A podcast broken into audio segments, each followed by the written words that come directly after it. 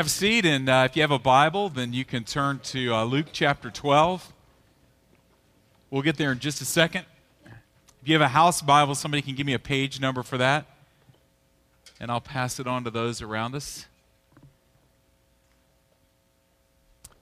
Just shout it out when you got it. The Advent reading this morning, uh, if you heard that, it, it, was really talking about a, uh, an invading kingdom that is coming into the world that we live in. That this Messiah was coming, but he was coming to establish a new kingdom.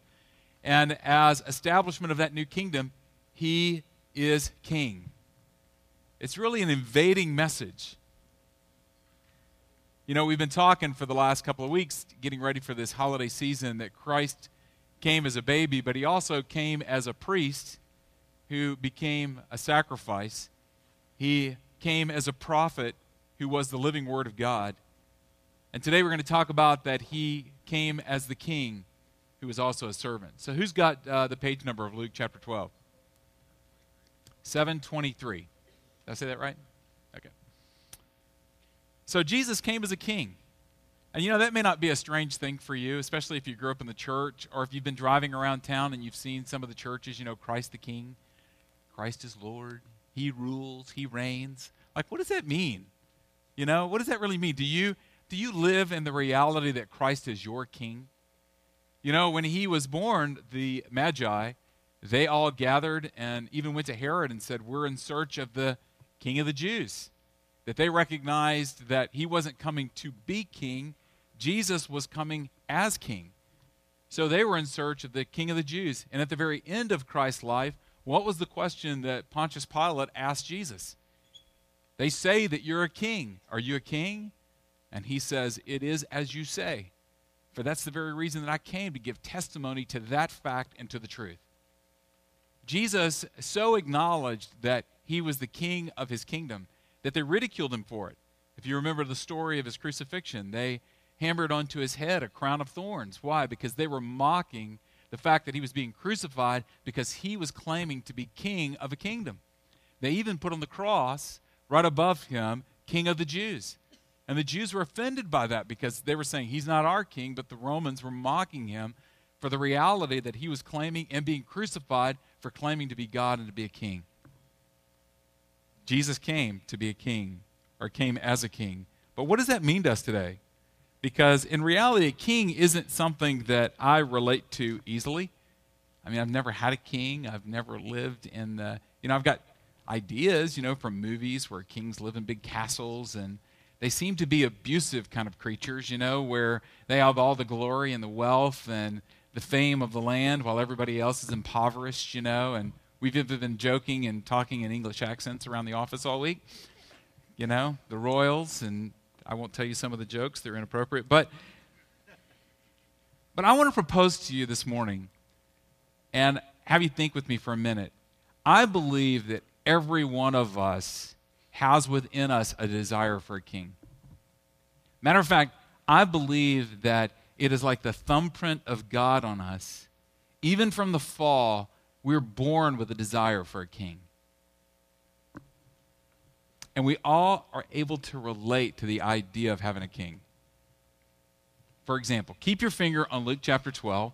If you want to travel with me to the left, go to Samuel chapter 8, 1 Samuel chapter 8.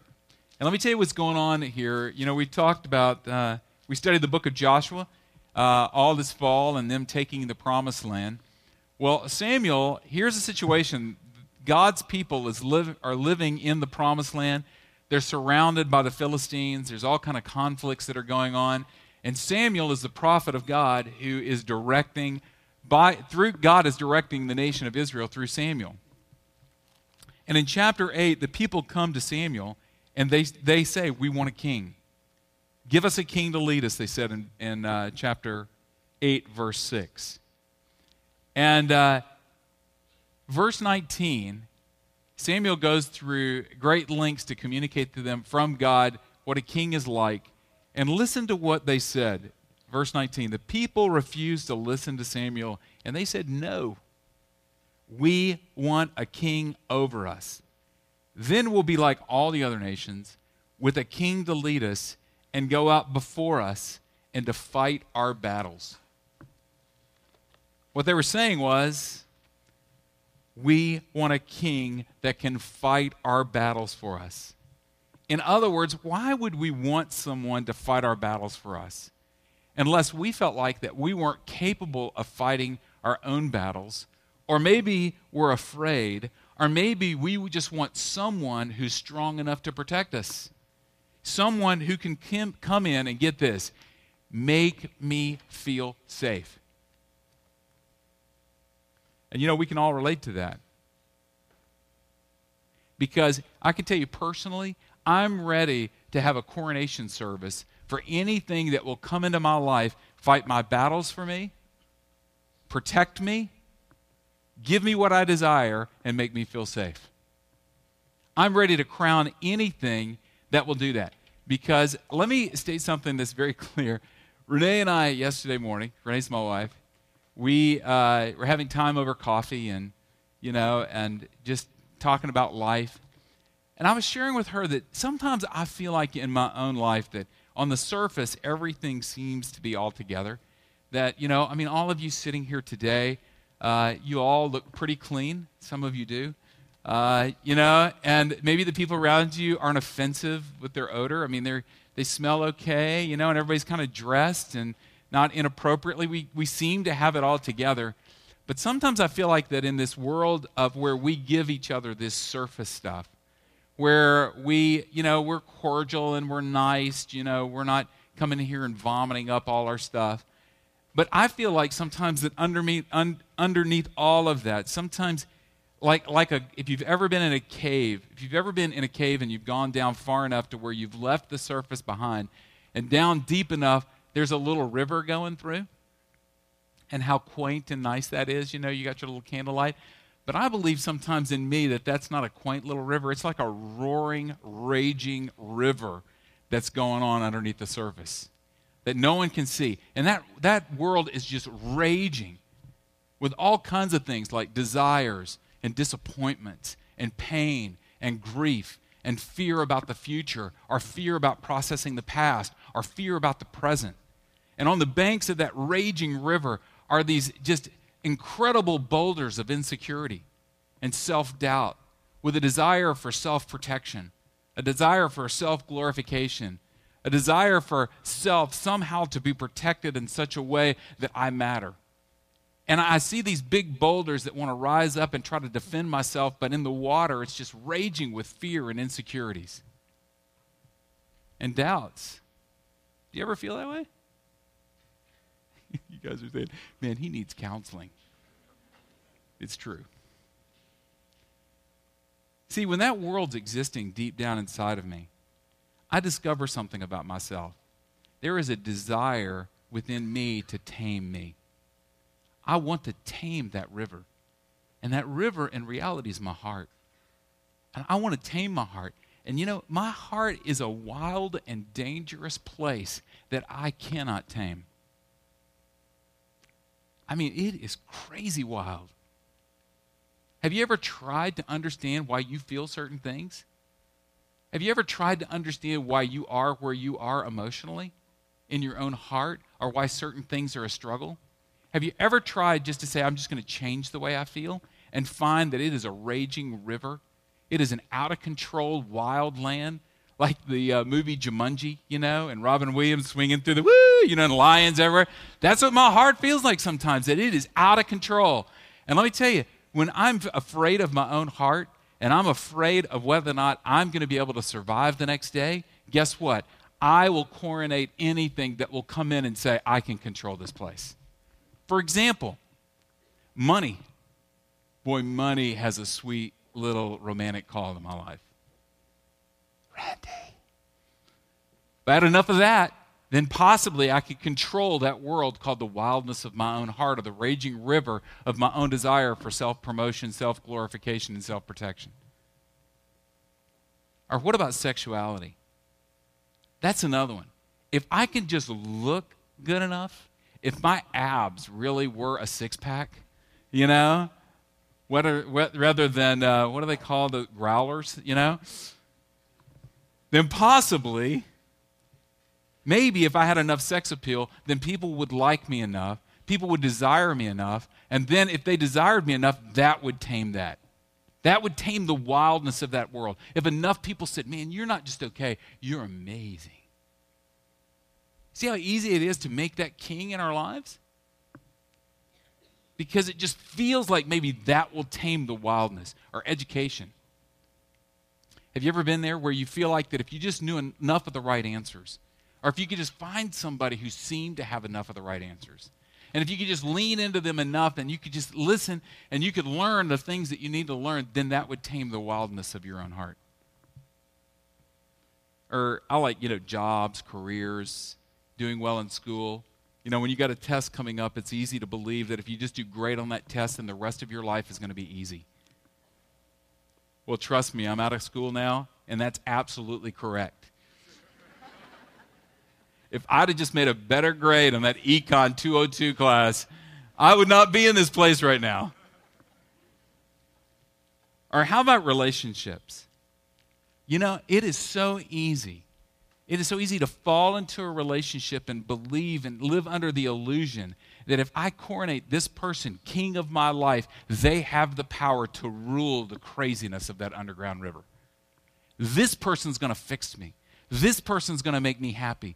This person's going to fill me up. This person is going to rescue me from fear and self doubt, and they're going to make me feel like a valuable person. I'm ready to crown them king and queen of my life. Or meditation, or medication, whichever you prefer. But here's the one that I think is the most glorious, and this fits right into Christmas. I am ready almost every day to crown expectation as king of my life. Because none of the present reality can rule the craziness of that underground river and the wildness of my heart. So I put expectations of what things should be tomorrow. Like Christmas, for example. We have expectations of what Christmas should be like whatever that may be for you.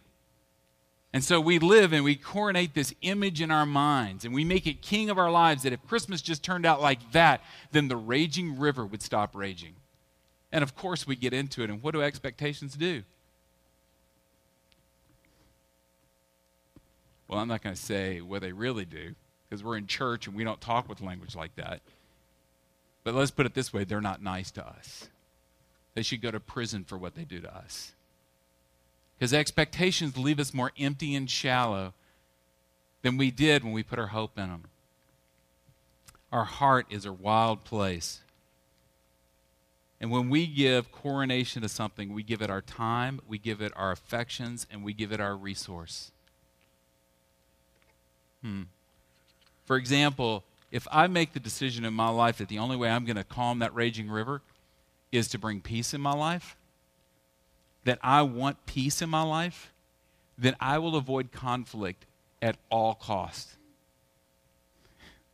And of course, that does bring peace in our life, doesn't it? Okay, for some of you that are doing that, no, it doesn't. All right? You're avoiding conflict, but it's like trying to hold your breath. All right? You can only do it for so long. And one or two things that happen. You either close off the caves that lead that raging river, shut the door on your heart and say, I'm not going to live there anymore, or you die. And guess what? God did not make us to live without hearts. He's inviting us into the song of the craziness of that heart. But He comes as king of that place because He knew that we needed a king. And He knew that, uh, that any kingdom or anything that we crown as king other than Him would destroy us. Listen to what Samuel said to the people right before they said, No, we'll take a king. He says, This is what the king who will reign over you will do. This is in 1 Samuel 8. I'm in verse 10, now 11. He said, This, he said, He will take your sons and make them serve with his chariots and horses, and they'll run in front of his chariots. Some he will assign to be commanders of thousands and commanders of fifties, and others to plow. Uh, I lost my place to plow some of the chariots around in front. Some of he assigned to be commanders of thousands, others to plow his ground and reap his harvest, and still others to make weapons of war and equip, equipment for his chariots. He will take your daughters to be perfumers and cooks and bakers. He'll take the best of your fields and vineyards and olive groves, and take them for his attendants. He will take, you keep hearing this? He will take, he will take, he will take. He will take a tenth of your grain in your vineyards and give it to his officials and attendants. Your men servants and maid servants and the best of your cattle and donkeys, he will take for his own. He will take a tenth of your flock, and you yourself will become his slaves. When that day comes, you will cry out for relief from the king you have chosen, and the Lord will not answer you in that day. You hear what he's saying? When we crown anything in our lives as king, it will take, it will make us its slave, and we will cry out to God for relief from it. Wow. Even though our desire for a king is good, what we really need is the good king. And Jesus says, I am that king. He was the king that came to establish his kingdom. But in establishing his kingdom, he turns our kingdom on its head. Isn't it true? Jesus came and violently opposed the kingdom of my own heart. Because when, when Jesus showed up, he said, The first shall be last. He said, oh, If you want to be a leader, you must become a servant.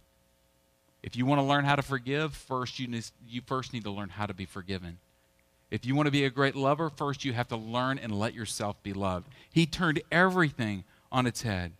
And our king came not to rule in the way that we expect a king to rule, but he came to be a servant.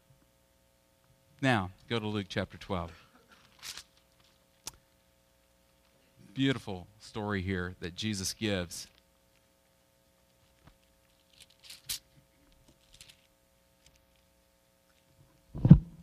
as he talks about in chapter 12, verse 13.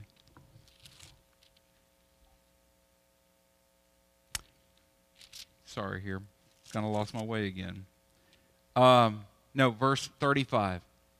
Jesus says, Be dressed and ready for service, and keep your lamps burning like men waiting for their master, their king, to return from a wedding banquet, so that when he comes and knocks, they can immediately open the door for him.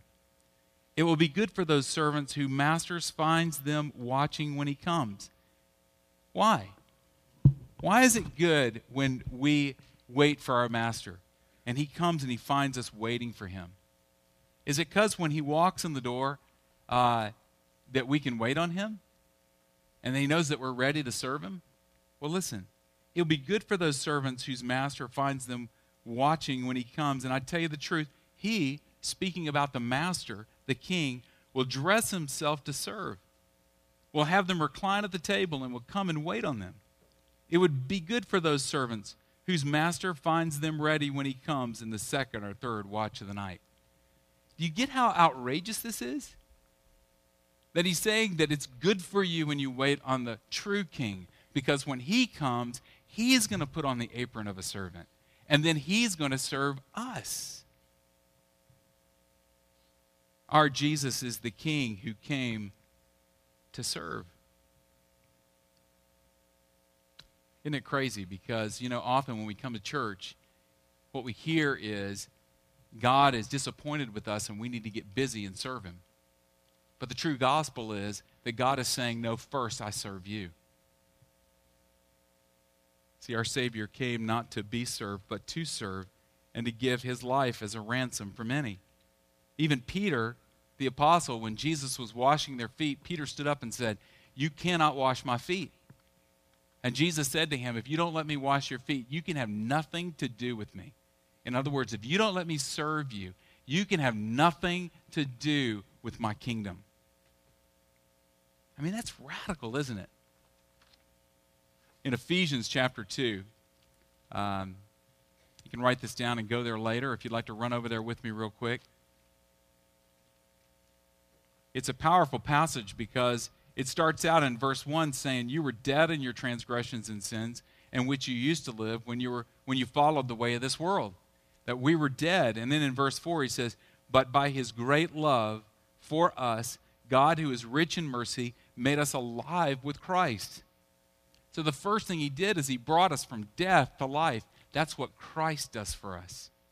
Through his sacrifice on the cross, It's taking our sins upon him. He brought us from death to life. It was something we could not do for ourselves. Christ has to do that for us. It's something that we have to receive. We have to let him wash us.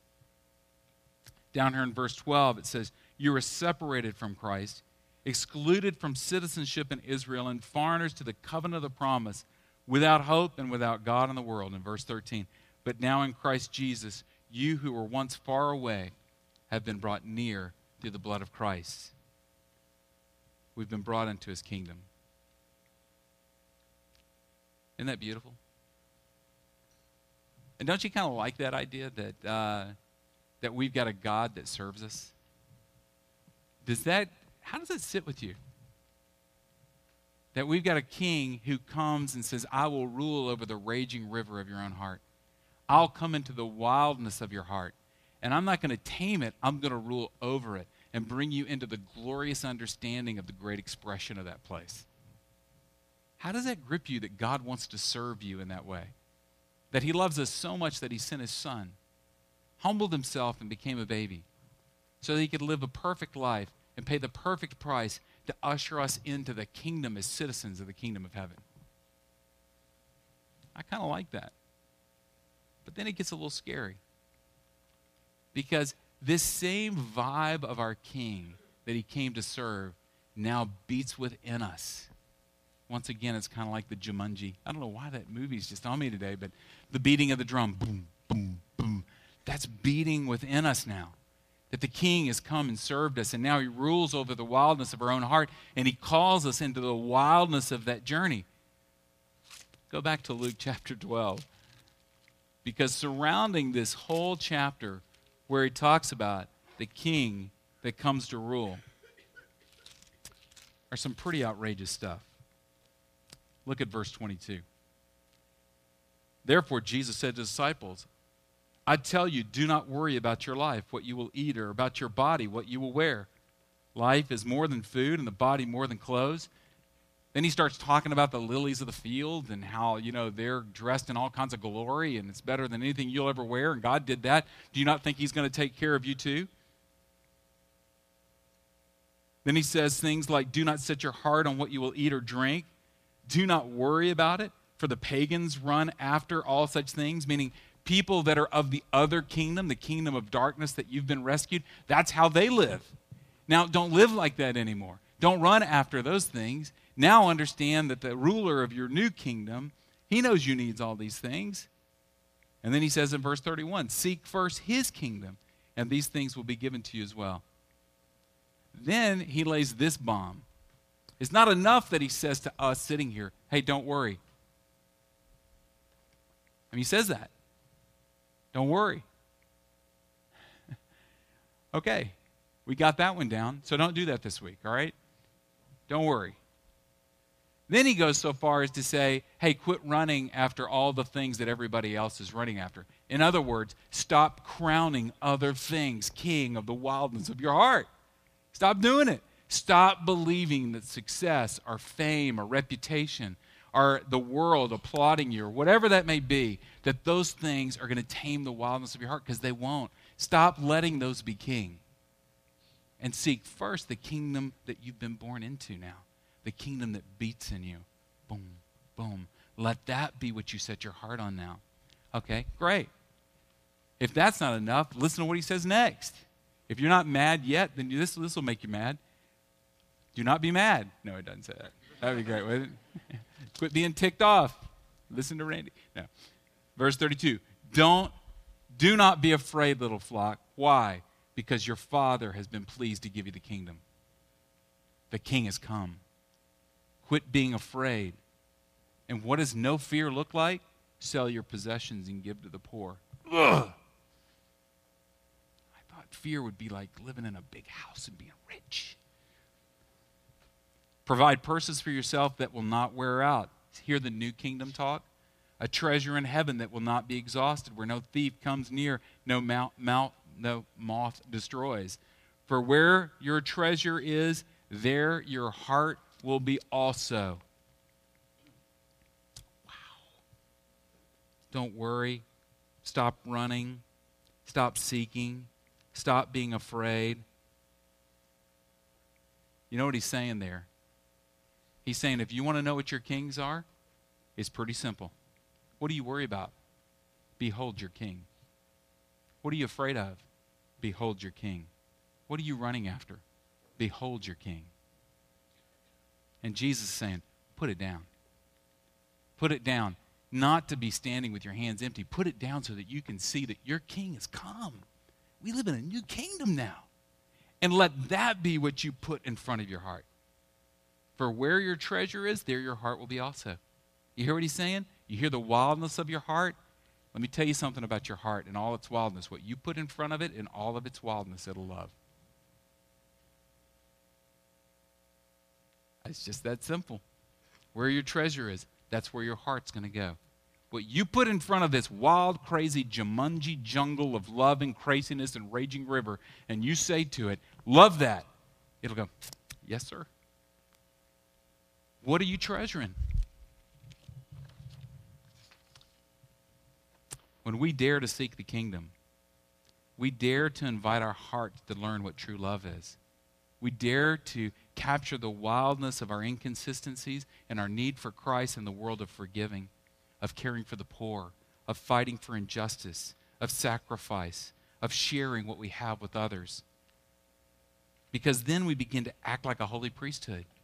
Then we begin to act like those that have been given the words of Christ and speak it with the prophet's power. Then we start living as citizens of the kingdom of God. And then we manifest that kingdom here. Is this crazy? Listen to this. Do nothing out of selfish ambition or vain conceit. Rather, in humility, value others above yourself, not looking to your own interest, but each of you to the interest of others. It's all the language of the new kingdom. Because in your relationships with one another, have the same mindset as Jesus Christ, who, being in the very nature of God, did not consider equality with God something to be used to his own advantage. Rather, he made himself nothing by taking the very nature of a servant, being made in human likeness, and being found in appearance as a man, he humbled himself and became obedient to death, even death on the cross. Behold your king, who gave everything and became a servant for you, so that you could be ushered into his kingdom and live as citizens of his kingdom. And what does that citizenship look like? Nothing out of selfish ambition or vain conceit. We're humble and we value others above ourselves. Wow. well, where's the awe in that? Because I'm a miserable failure at that.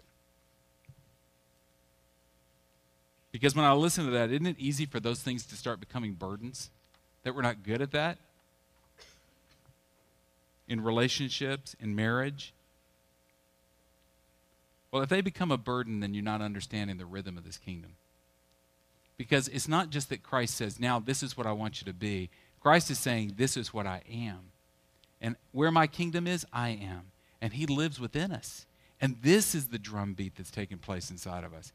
This is the song that we begin to listen to. This is the music that we begin to dance our lives to. This is not the command that's burden. These are the words that set us free to be what we're truly made to be our King has come. See, I'm trying to, hard to fan the flame of the awe of this season in you. That our Savior came for you. Now, he probably wasn't born on December the 25th. Maybe he was. I don't know. And I'm not sure if Santa Claus was there. He might have been. I don't, I don't know. But I do know this that I can consider every day as powerful and wonderful and beautiful because I am in the kingdom and the kingdom is in me and I am with the king. And that's awe inspiring. But will you see that? Will you put that in front of your heart? Will you live in that place? Okay, I'm through. Let me tell you a little quick story. Maybe to help put some application to this. Because uh, this is a beautiful thing that we let the king come into that caverns of our hearts that are raging out of control and we feel will consume us and he declares his light in that place. And he's not afraid of that part of us. Matter of fact he rules in that part of us. Well this is a couple of years ago. I was uh, zipping into exxon over on 8th avenue and uh, i was getting gas and i ran in uh, and had to go to the bathroom. So uh, I'm, you know, running and over to the bathroom because, you know, have you ever done this where you click, you, you know, you get the gas going, run into the bathroom, then you can come back out and it's through pumping? But I always think that somebody's going to take the hose out and fill their car up, you know? Do you ever think that? So I'm looking like, you know, because that's probably something I would do, you know? And uh, so it really exposes more of my own heart. So I'm like, if, you know, you don't want to be out of sight of your gas hose for long, so I had to go to the bathroom. So that's complete out of sight you know, there's no windows in the bathroom. All right, okay. So I, I opened the door only to be surprised that somebody else was in the bathroom. That's awkward, isn't it? He waved, come on in. No, no, that's not what happened. Okay. this is not confessional, all right? And, uh, so I open the door, and it's this elderly guy in there, and uh, he is dressed to the T, man. He's got this like cool like hat and kind of tilted to the side and suspenders and a pressed shirt. And he's standing in front of the mirror, and he is just just going to town. He's just it's crazy. He's just dancing like nobody's business. And so I kind of shut the door. Like he looks over and grins, you know, gives me that little wink, and I'm like, shut the door. Seriously, this is what happened. And I'm like, I'm thinking in my mind, dude, that guy's crazy. You know, I'm not thinking uh, anything other than, woo, man, he's lost it.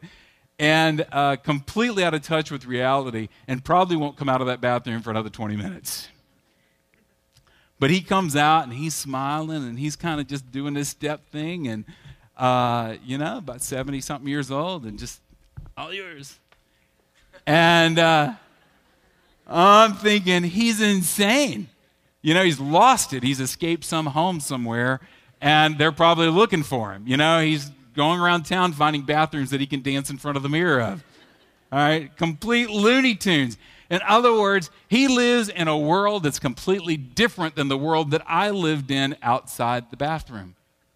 Because as soon as I stepped into the bathroom, full revelation took place. Because this is what I heard. You got it?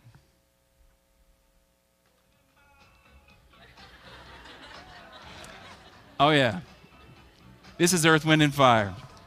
Only the greatest band ever in the history of civilization. If you don't know this music, you need to go buy it for Christmas right now. Come on, Aaron, give it to us, man. This is best loud, all right? Have you ever danced to Earth, Wind, and Fire? Then I know right now you can hardly sit still because I was preparing this yesterday. I was sitting in my office on one of those spinning chairs. I was going to town, man, because it's Earth, Wind, and Fire, baby. Damn! Bring the brass. There we go.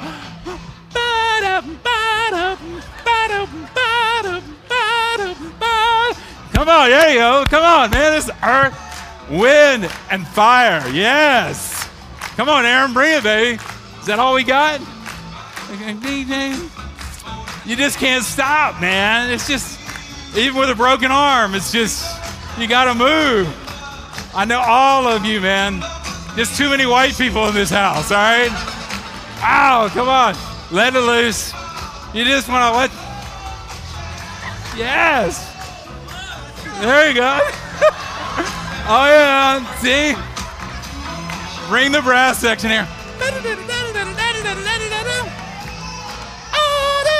You know the words? Of course you don't. All right? Nobody knows the words of these songs. Okay, thank you, Aaron.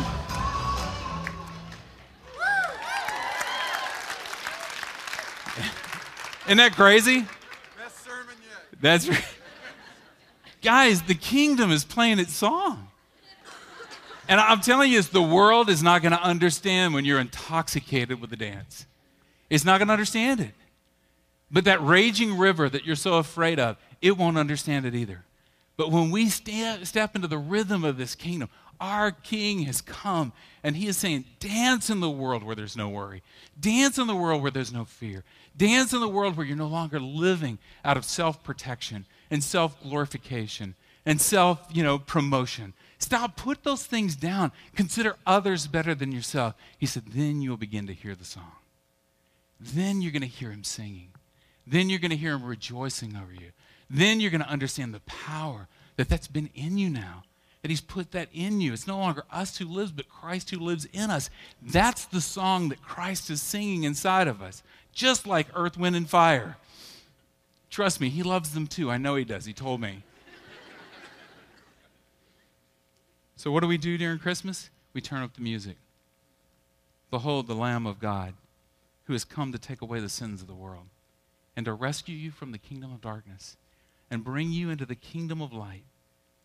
And he calls us to dance so that the world can see this unusual manifestation of a different kingdom that considers others better than ourselves, that humbles ourselves, and we care for the poor, and we fight for those that are unjust, and we, we love one another in such a way the world is going, What kingdom are you from? I know you got the raging river. I know some of you in the next week are going to step into hell. I know that. But his kingdom goes with us. And he's singing his song. And he lets us dance. Would you dance this season? Would you stir the awe of his love for you, that he came to serve you? And the mystery and the wonder of that? Let's pray. Lord, I thank you just that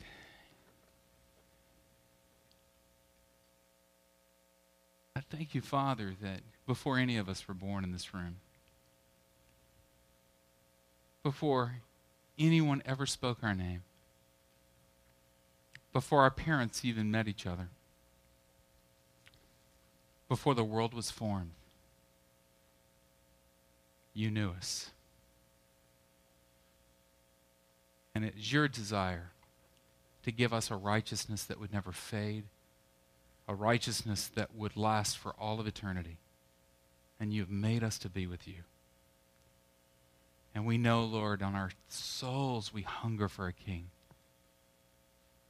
Lord, help us to put down the deception of this world, the things that we want to coronate and make king in our lives that only rob us of freedom and make us slaves. And this morning, Lord, we declare you as king of our lives the one that reigns, and we yield ourselves to your reign, to the reigning of the one who loves us and serves us and cares for us and dares to call us into dangerous places like loving each other. And let us dance, Father. Let us dance in such a way that we manifest your kingdom here on earth. And the world will see you and know you because we love one another. We love you and we love those around us. We praise you, Father, that these things are true. Capture our heart with the awe of them. In Christ's name, amen.